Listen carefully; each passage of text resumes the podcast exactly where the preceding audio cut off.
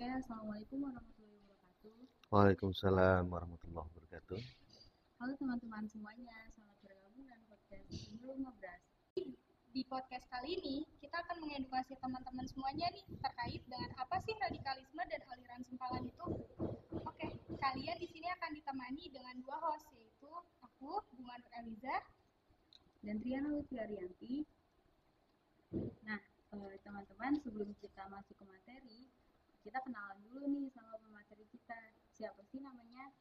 Nah, namanya adalah Bapak Ustadz eh, Surya Abi Jawa Hiri.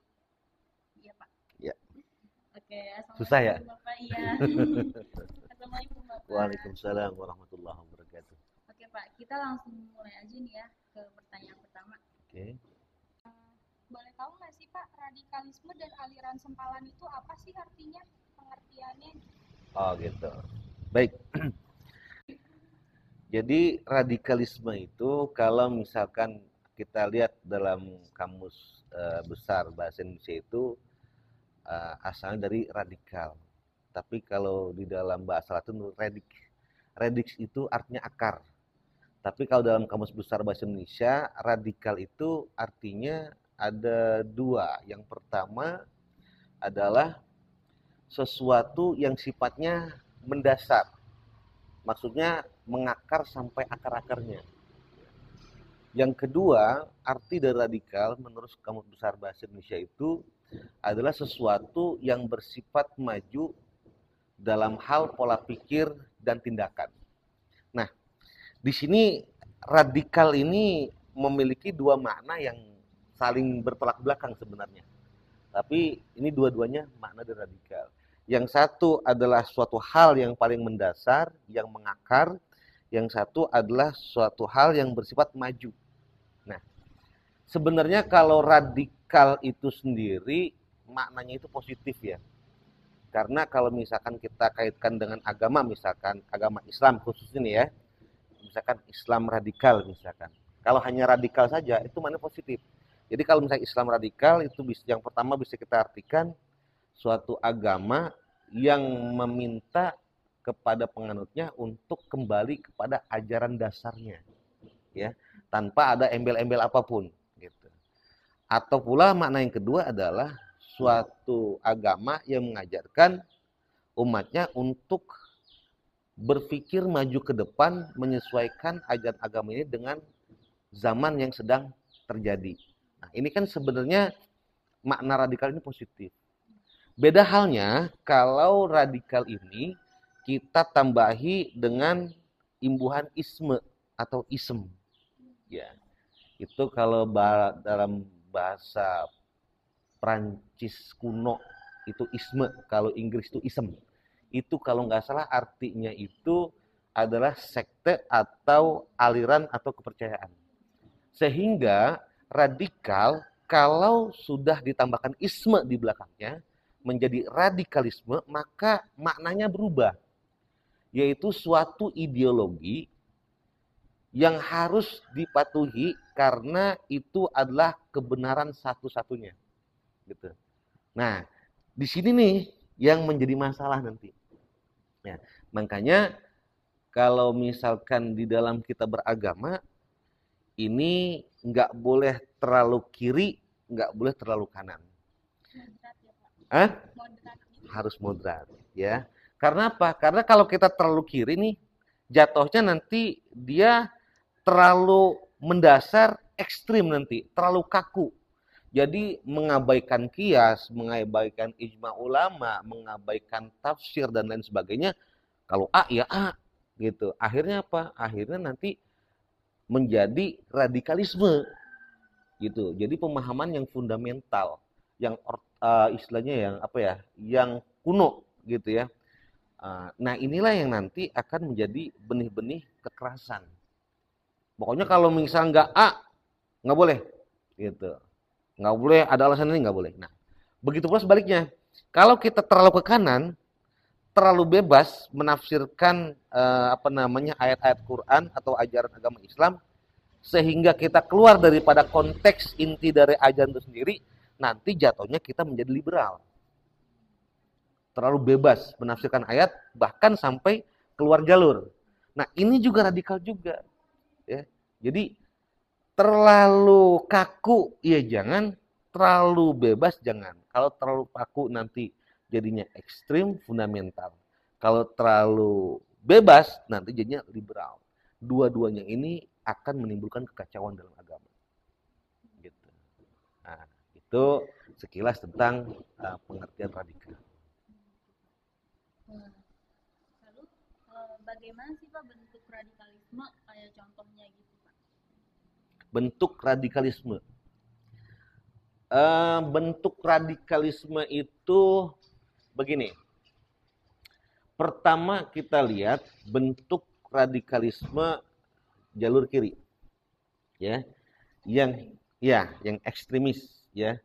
Jadi dia itu memaknai kitab suci itu apa adanya. Contoh misalkan memaknai ayat-ayat tentang jihad. Ya. Dimaknai jihad itu ya memerangi orang kafir mati masuk surga. Nah, akhirnya dengan pemahaman yang keliru tanpa mengindahkan kias dan tafsir terjadilah yang namanya apa sih uh, bom bunuh diri ya. Jadi dia merasa kalau oh no bukan orang Islam no. Oh no orang kafir semua. Pakai bom. Saya harus perangin nih gitu. Padahal kan di dalam Islam sendiri tidak seperti itu. Ya, gitu. Itu dari jalur kiri. Kalau dari jalur kanan terlalu liberal di dalam pemikiran sehingga keluar dari konteks agama itu sendiri. Contoh misalkan gini, uh, dalam hal agama, menurut para mufasir bahwa agama nabi-nabi terdahulu itu semuanya sama mengajarkan tentang tauhid, benar nggak?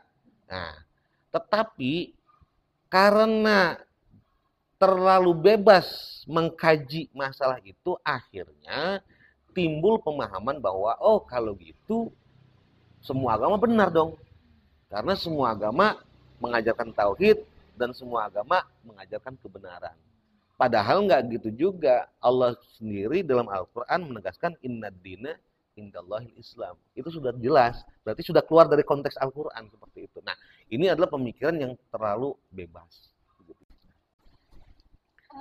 sebab-sebab seseorang individu gitu bisa terjerumus ke radikal tuh kayak gimana ya Pak? Jadi sebab-sebabnya tuh banyak. Pertama mungkin dari pergaulan. Kalau orang awam bergaul dengan orang-orang yang berpikiran radikal, maka lambat laun dia akan terpengaruh. Gitu. Itu yang pertama. Dan yang kedua, radikalisme bisa terjadi kalau pemahaman agamanya tidak sempurna. Jadi dia hanya memahami apa yang ada saja dan dia tidak mencerna konteks yang ada di dalam kitab suci dengan hadis-hadis atau tafsir-tafsir, kias ataupun ijma ulama.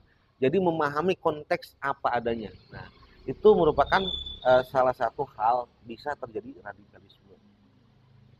Nah kemudian uh, tadi uh, sebab udah ya Pak ciri-ciri orang yang terkena paham radikalisme itu kayak? Oke, ciri-ciri orang yang terkena radikalisme. Biasanya orang-orang yang menganut mazhab radikalisme itu bisa kita lihat dari beberapa ciri uh, tiga atau empat ciri bisa kita lihat yang pertama biasanya orang tersebut memiliki sifat intoleran intoleran itu maksudnya adalah uh, menganggap hanya dirinya yang benar selain dirinya salah sehingga tidak ada yang namanya menghormati pendapat orang lain Nah, itu yang pertama cirinya. Yang kedua, biasanya orang-orang yang menganut paham radikal itu dia uh, bersikap eksklusif. Jadi dia itu menyendiri membentuk kelompok sendiri, begitu. Jadi dia itu nggak mau gabung dengan kelompok yang lain. Karena dianggap kelompok yang lain itu salah. Jadi kalau saya nggak boleh bergabung sama kelompok yang lain. Gitu. Jadi biasanya menyendiri. Gitu. Dan uh, biasanya kalau apa namanya orang-orang yang berpaham radikal itu ini kita bahas dari yang ekstremis yang ekstremis ya gitu. Nah itu biasanya tidak mendalami ilmu agama secara keseluruhan gitu. Nah, itu yang ekstrim. Nah, kalau yang uh, liberal justru kebalikan. Terkadang kalau yang liberal itu orang-orang yang sudah terlalu pinter kalau kata saya. ya, kepinteran sehingga dia apa namanya menafsirkan Al-Qur'an semau mau dia tidak mengindahkan daripada kaidah-kaidah tafsir. Akhirnya kebablasan. Nah, bahkan sekarang ini yang lagi rame, lagi ngetren adalah seakan-akan radikal itu adalah lawan dari toleransi. Ya. Nah, di sini perlu kita pahami bahwa yang namanya toleransi itu ada batasannya di dalam Islam. Jadi bukannya toleransi itu kita ngikut agama lain enggak.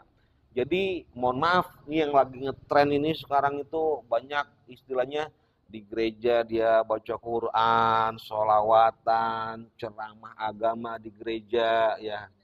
Uh, bahkan yang lagi ngetren kemarin itu uh, menyanyikan lagu Asmaul Husna di masjid, tapi yang nyanyi itu dengan uh, gaya uh, seperti lagu-lagu di gereja dan bahkan saya dengar yang nyanyi itu uh, apa namanya non muslim gitu.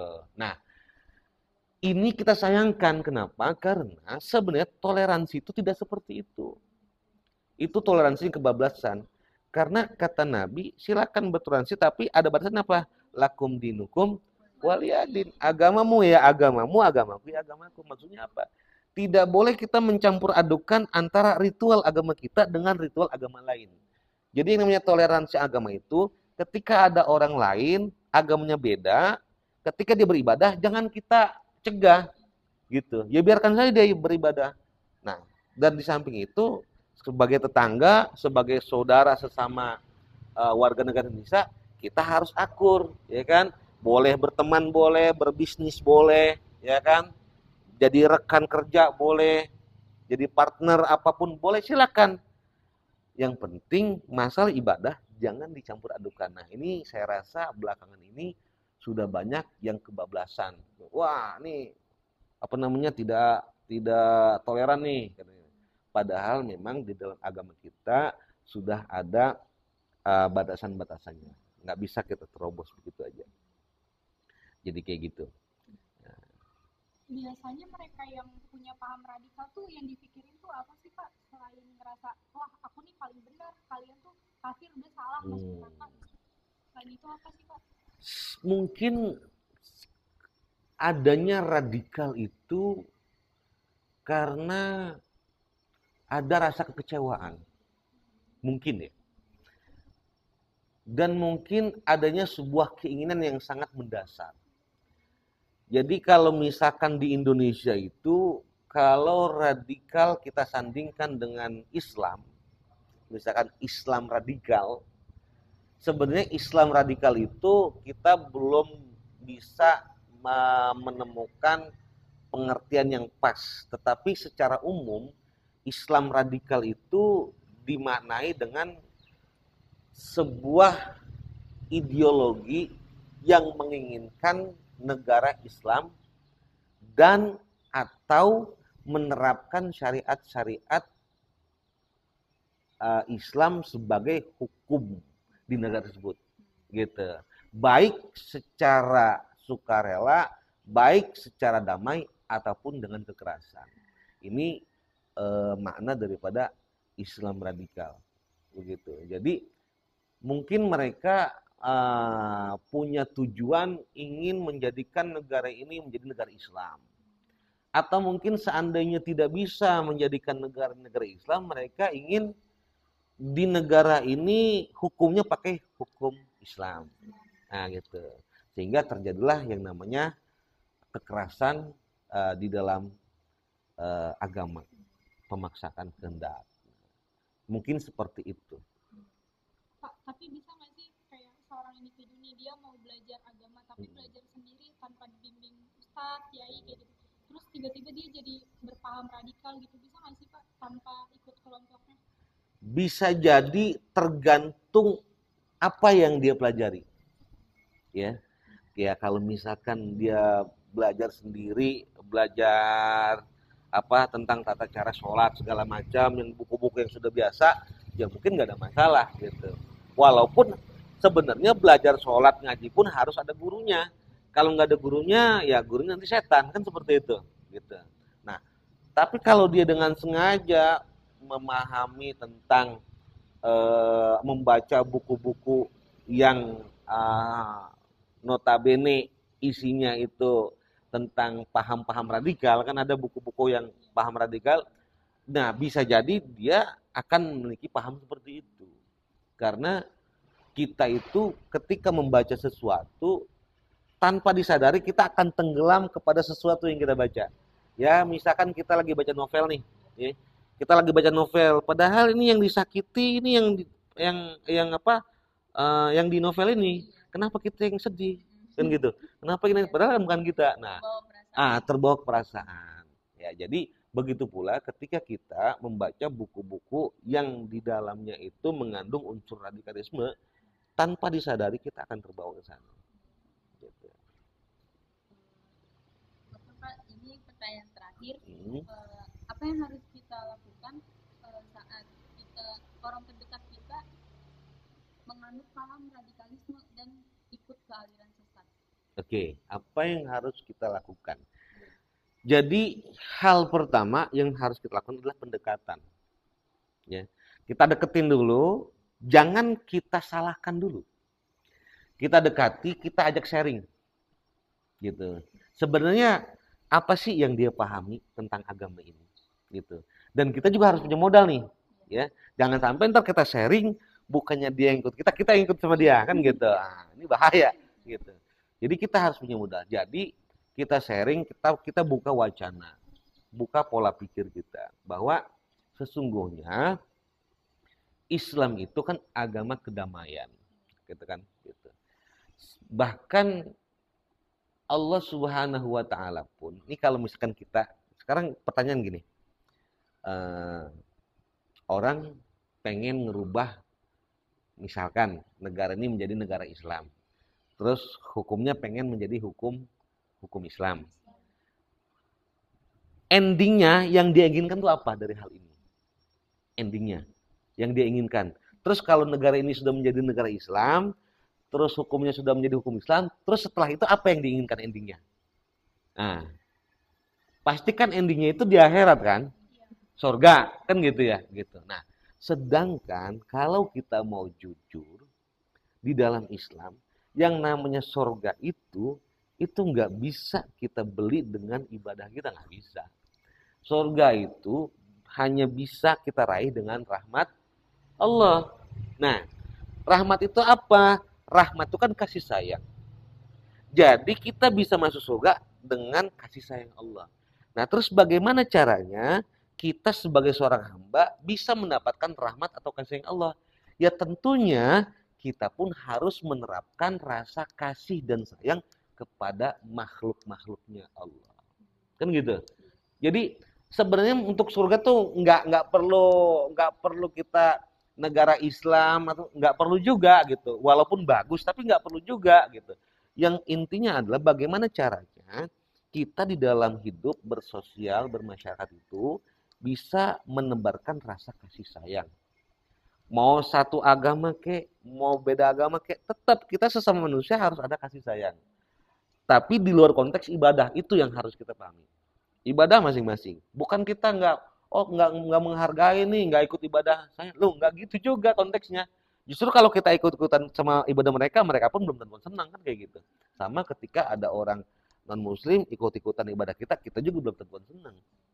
Gitu. Nah, oleh karena itu sebenarnya kalau memang surga yang kita cari, ya nggak perlulah kita istilahnya pengen negara ini menjadi negara Islam. Kalau misalkan negara ini di negara Islam, tapi penduduknya maksiat semua kan percuma juga. Kan begitu. Buat apa negara Islam tapi penduduknya maksiat, dia malu-maluin. Kan gitu. Jadi intinya itu bagaimana kita menebarkan kasih sayang karena kita masuk surga itu karena kasih sayang Allah. Kayak begitu, kurang lebih. Oke, karena ngobras hari ini kita ngebahas radikalisme dan aliran sempalan juga kan. Tadi radikalisme udah dibahas. Terus saya mau tahu Pak, aliran sempalan itu apa sih? Oke. Aliran sempalan ya. Jadi aliran sempalan itu sebenarnya suatu aliran yang keluar daripada aliran yang sebenarnya. Dan aliran sempalan ini bukan hanya ada di Islam, di selain Islam pun ada, di Yahudi, Nasrani, Majusi dan sebagainya itu ada. Nah, karena kita sedang membahas tentang Islam, ya, maka kita membahas tentang aliran sempalan yang ada di Islam. Jadi, aliran sempalan adalah sebuah uh, ideologi yang keluar daripada jalur sebenarnya. Jadi sebuah ideologi yang bertentangan dengan akidah dan syariat Islam. Nah, itu secara gampangannya. Lalu Pak, apakah semua aliran sempalan itu sesat? Ya, kalau memang dia itu betul-betul keluar daripada akidah Islamiyah, dia bisa kita kan bisa kita katakan sesat. Namun jika uh, hanya ranting-rantingnya saja yang tidak sesuai, tapi yang pokok-pokoknya masih sama, itu masih bisa kita katakan belum sesat atau tidak sesat. Jadi tergantung karena ada beberapa poin yang bisa kita lihat untuk menentukan bahwa apakah aliran ini sesat ataupun tidak. Uh, sebenarnya tuh aliran sempalan itu kayak punya indikator gitu nggak sih Pak? Aliran sempalan yang sesat sama yang enggak tuh ada indikatornya atau tidak? Ya, uh, sudah pasti ada indikatornya karena uh, di dalam Munas Musyawarah Nasional Majelis Ulama Indonesia Pusat tahun 2017 kalau nggak salah ya Nah, nanti kita cek lagi kalau nggak 2007 2017. Itu dari hasil Munas itu akhirnya terkumpul ada 10 indikator yang bisa kita lihat untuk menilai bahwa aliran ini sesat ataupun tidak. Yang pertama, jika suatu aliran mengingkari salah satu daripada rukun iman yang enam itu aliran tersebut terindikasi sesat ya kan ada enam tuh ada percaya kepada Allah kepada Rasul eh salah kepada Allah kepada malaikat kepada kitab Rasul hari kiamat dan ah pintar nah kalau salah satu mereka ingkar satu aja mereka ingkar maka sesat. Udah, apalagi ingkar semua, ya. Udah sesat merokap pokoknya itu ya. Gitu. Nah, yang kedua, indikator yang kedua adalah kalau aliran tersebut meyakini dan atau mengikuti akidah yang tidak sesuai dengan Al-Qur'an dan As-Sunnah. Ya. Contohnya apa misalkan ya? Misalkan contohnya uh, aliran-aliran yang menganggap bahwa uh, Tuhan itu berwujud uh, seperti manusia biasa nih, punya mata, matanya kayak kita, punya tangan, kaki. Nah, itu jelas sudah keluar daripada akidah, ya. Itu sesat. Yang kedua, eh yang ketiga indikatornya adalah jika suatu aliran dia ingkar akan isi akan kebenaran daripada isi kandungan Al-Qur'an. Nah, jadi kalau ada aliran dia mengingkari tentang kebenaran isi Al-Qur'an itu sesat, jelas itu sesat. Karena sama saja dia mengingkari bahwa Al-Quran adalah wahyu Tuhan. Ya. Itu adalah indikator yang ketiga. Indikator yang keempat adalah dia menafsiri Al-Quran tidak dengan kaidah-kaidah tafsir. Maksudnya apa? Dia menafsir Al-Quran semaunya sendiri tanpa memperdulikan kaidah tafsir. Karena untuk menafsir Al-Quran itu luar biasa, banyak syarat-syaratnya. Dia harus paham asbabun nuzul. Dia harus paham tentang mantek. Dia harus paham tentang balagoh. Dia harus paham tentang nahwu sorofnya. Dia harus paham tentang uh, kias. Dia harus paham tentang usul fikihnya juga dan dia harus paham tentang sejarah Islam dan dia pun harus hafal beberapa ribu hadis beserta dengan sanat-sanatnya. Ah, itu kan luar biasa syaratnya. Begitu. Dan biasanya seorang mufasir Al-Quran itu hafiz Quran. Itu. Jadi ketika ada orang hafalnya cuma Al-Fatihah doang, itu pun masih terjemahannya ngeliat buku udah belagu-lagu pengen nafsirin Al-Quran. Ya ini berbahaya. Ya. udah nggak nggak main dah udah udah. Jauh pokoknya jauh ya gitu. Jadi ketika ada aliran yang menafsirkan Al-Quran semaunya sendiri tanpa kaidah ilmu tafsir maka itu sesat ya karena bisa menyesatkan umat gitu dolun mudillun ya. Sudah sesat juga menyesatkan. Nauzubillah min min dzalik. Indikator berapa tadi tuh? Yang ke yang keempat ya, yang sekarang yang kelima. Indikator yang kelima adalah ketika suatu aliran mengingkari bahwa hadis Nabi bisa dipakai untuk rujukan hukum Islam. Nah, itu sesat juga tuh. Jadi kalau ada yang tidak percaya dengan hadis Nabi, itu berarti sesat. Gitu. Saya mah nggak percaya atuh sama hadis Nabi, percaya sama Al-Quran aja. Gitu. Karena hadis Nabi yang ngomong Nabi, Nabi kan manusia bisa salah. Gitu kan ya. Kalau Al-Quran kan dari Allah katanya. Allah mah nggak pernah nggak pernah salah kayak orang Sunda saya. Padahal orang Betawi saya Betawi ya gitu. Nah padahal Al-Quran mah dari Allah. Allah nggak pernah salah. Jadi saya mengikutin Al-Quran aja ah nggak mau ngikutin Nabi. Ah ini salah nih. Kelihatannya benar. Oh Nabi manusia biasa. Padahal Nabi itu tidak akan berbicara kecuali dengan wah wahyu. Wala yantiku anil hawa in huwa illa wahyu yuha. Nah itu jadi itu. Jadi ketika ada aliran yang tidak percaya atau mengingkari tentang hadis Nabi dijadikan sebagai rujukan hukum itu sudah sesat. Yang keberapa itu? Yang ke yang ke um, eh, yang kelima sekarang. Oke. Sekarang yang keenam. Oke. Yang keenam sesuatu aliran bisa dikatakan sesat kalau dia menghina, melecehkan, ataupun merendahkan para nabi dan para rasul. Kenapa? Karena para nabi dan para rasul itu dimuliakan oleh Allah Subhanahu wa taala dan memang beliau-beliau adalah orang yang mulia. Jadi kalau ada aliran yang melecehkan orang-orang yang dimuliakan oleh Allah sudah jelas itu adalah sesat. Ya, itu sesat. Itu yang ke tujuh ya. Ah yang keenam. Kemudian sekarang yang ketujuh. Yang ketujuh adalah dia bisa dikatakan sesat kalau hmm,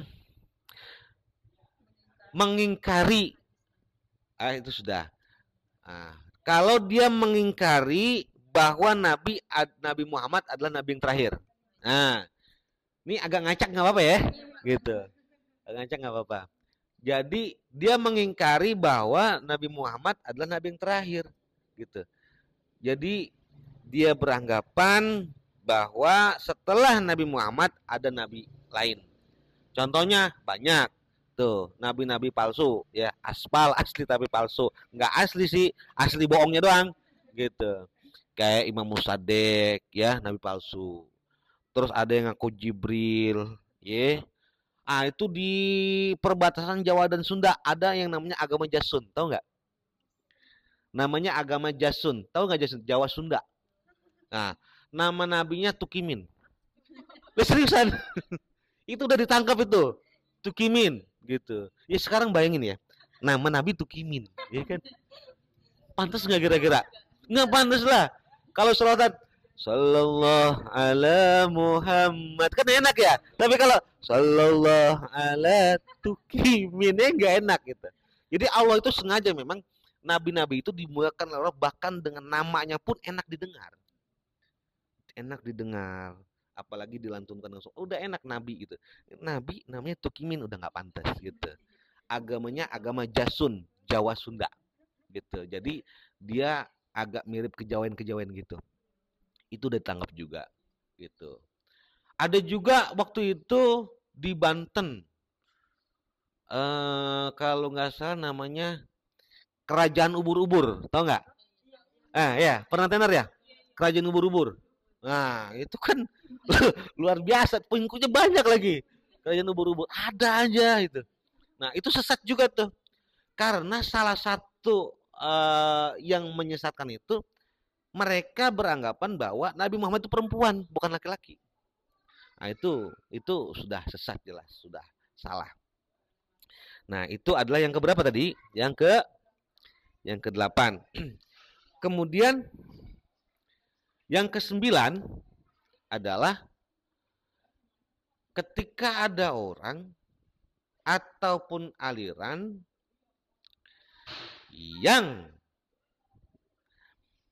merubah, menambah, ataupun mengurangi daripada ajaran-ajaran pokok ibadah yang sudah diatur di dalam syariat Islam ya. Jadi kalau ada yang nambah-nambahin ada yang ngurang-ngurangin ada yang ngerubah-ngerubah itu susah tuh. Contoh misalkan kalau kita pergi haji itu kan ke Mekah Ka'bah Baitullah kemudian ada orang-orang nih yang bilang pergi haji nggak perlu ke Mekah ke Magelang juga boleh gitu eh berarti sesat tuh gitu kalau di dalam syariat Islam diajarkan pergi haji itu di bulan Zulhijjah terus ada orang liberal bilang pergi haji nggak wajib di bulan Zulhijjah, di bulan yang lain juga boleh. Nah, itu sesat. Ya, terlalu bebas. Ya. Kemudian e, misalkan menambah-nambahkan. Nah, misalkan menambah-nambahkan itu kayak semacam sholat bilingual dengan dua bahasa. Habis baca bahasa Arabnya, bahasa e, Indonesianya atau bahasa adatnya.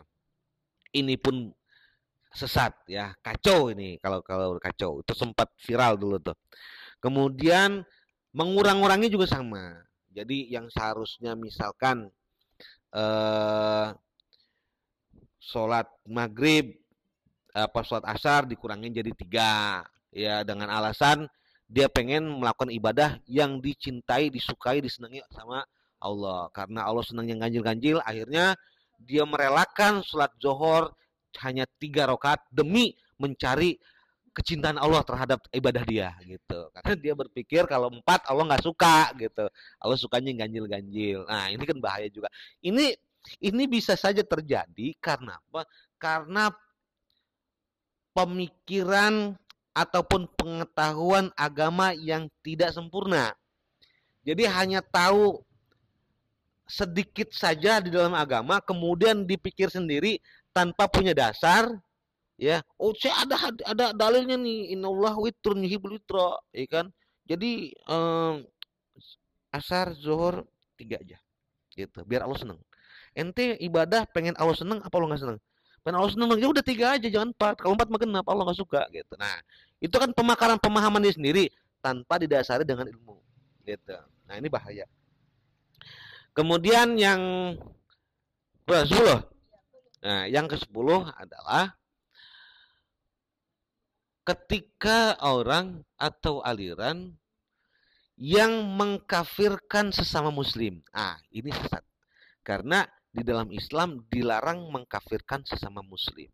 Gitu. Orang non muslim aja jangan kita kafir-kafirin. Kafir lu, yang udah kafir ngapain disebut-sebut gitu kan gitu. Dan aja gitu. Gitu. Nah, apalagi sesama muslim itu nggak boleh gitu. Jadi itu adalah 10 indikator hasil musyawarah nasional MUI Majelis Ulama Indonesia pusat tahun 2017 kalau nggak salah. Nah, silakan nanti di browsing tuh bisa tuh browsing Munas MUI 2017 tentang uh, indikator aliran sempalan atau aliran sesat bisa di browsing. Nanya Mbah Google, ya kan? Mbah Google pinter kok, ya kan pinter, apa aja ada gitu. Jadi itulah uh, indikatornya. Jadi kalau ada aliran yang salah satu indikatornya ada di dalam sana, berarti bisa dikategorikan dia aliran sesat. Tapi kalau tidak ada satupun, insya Allah aman. Ya, nah, jadi itu uh, penjelasan tentang indikator daripada aliran sempalan.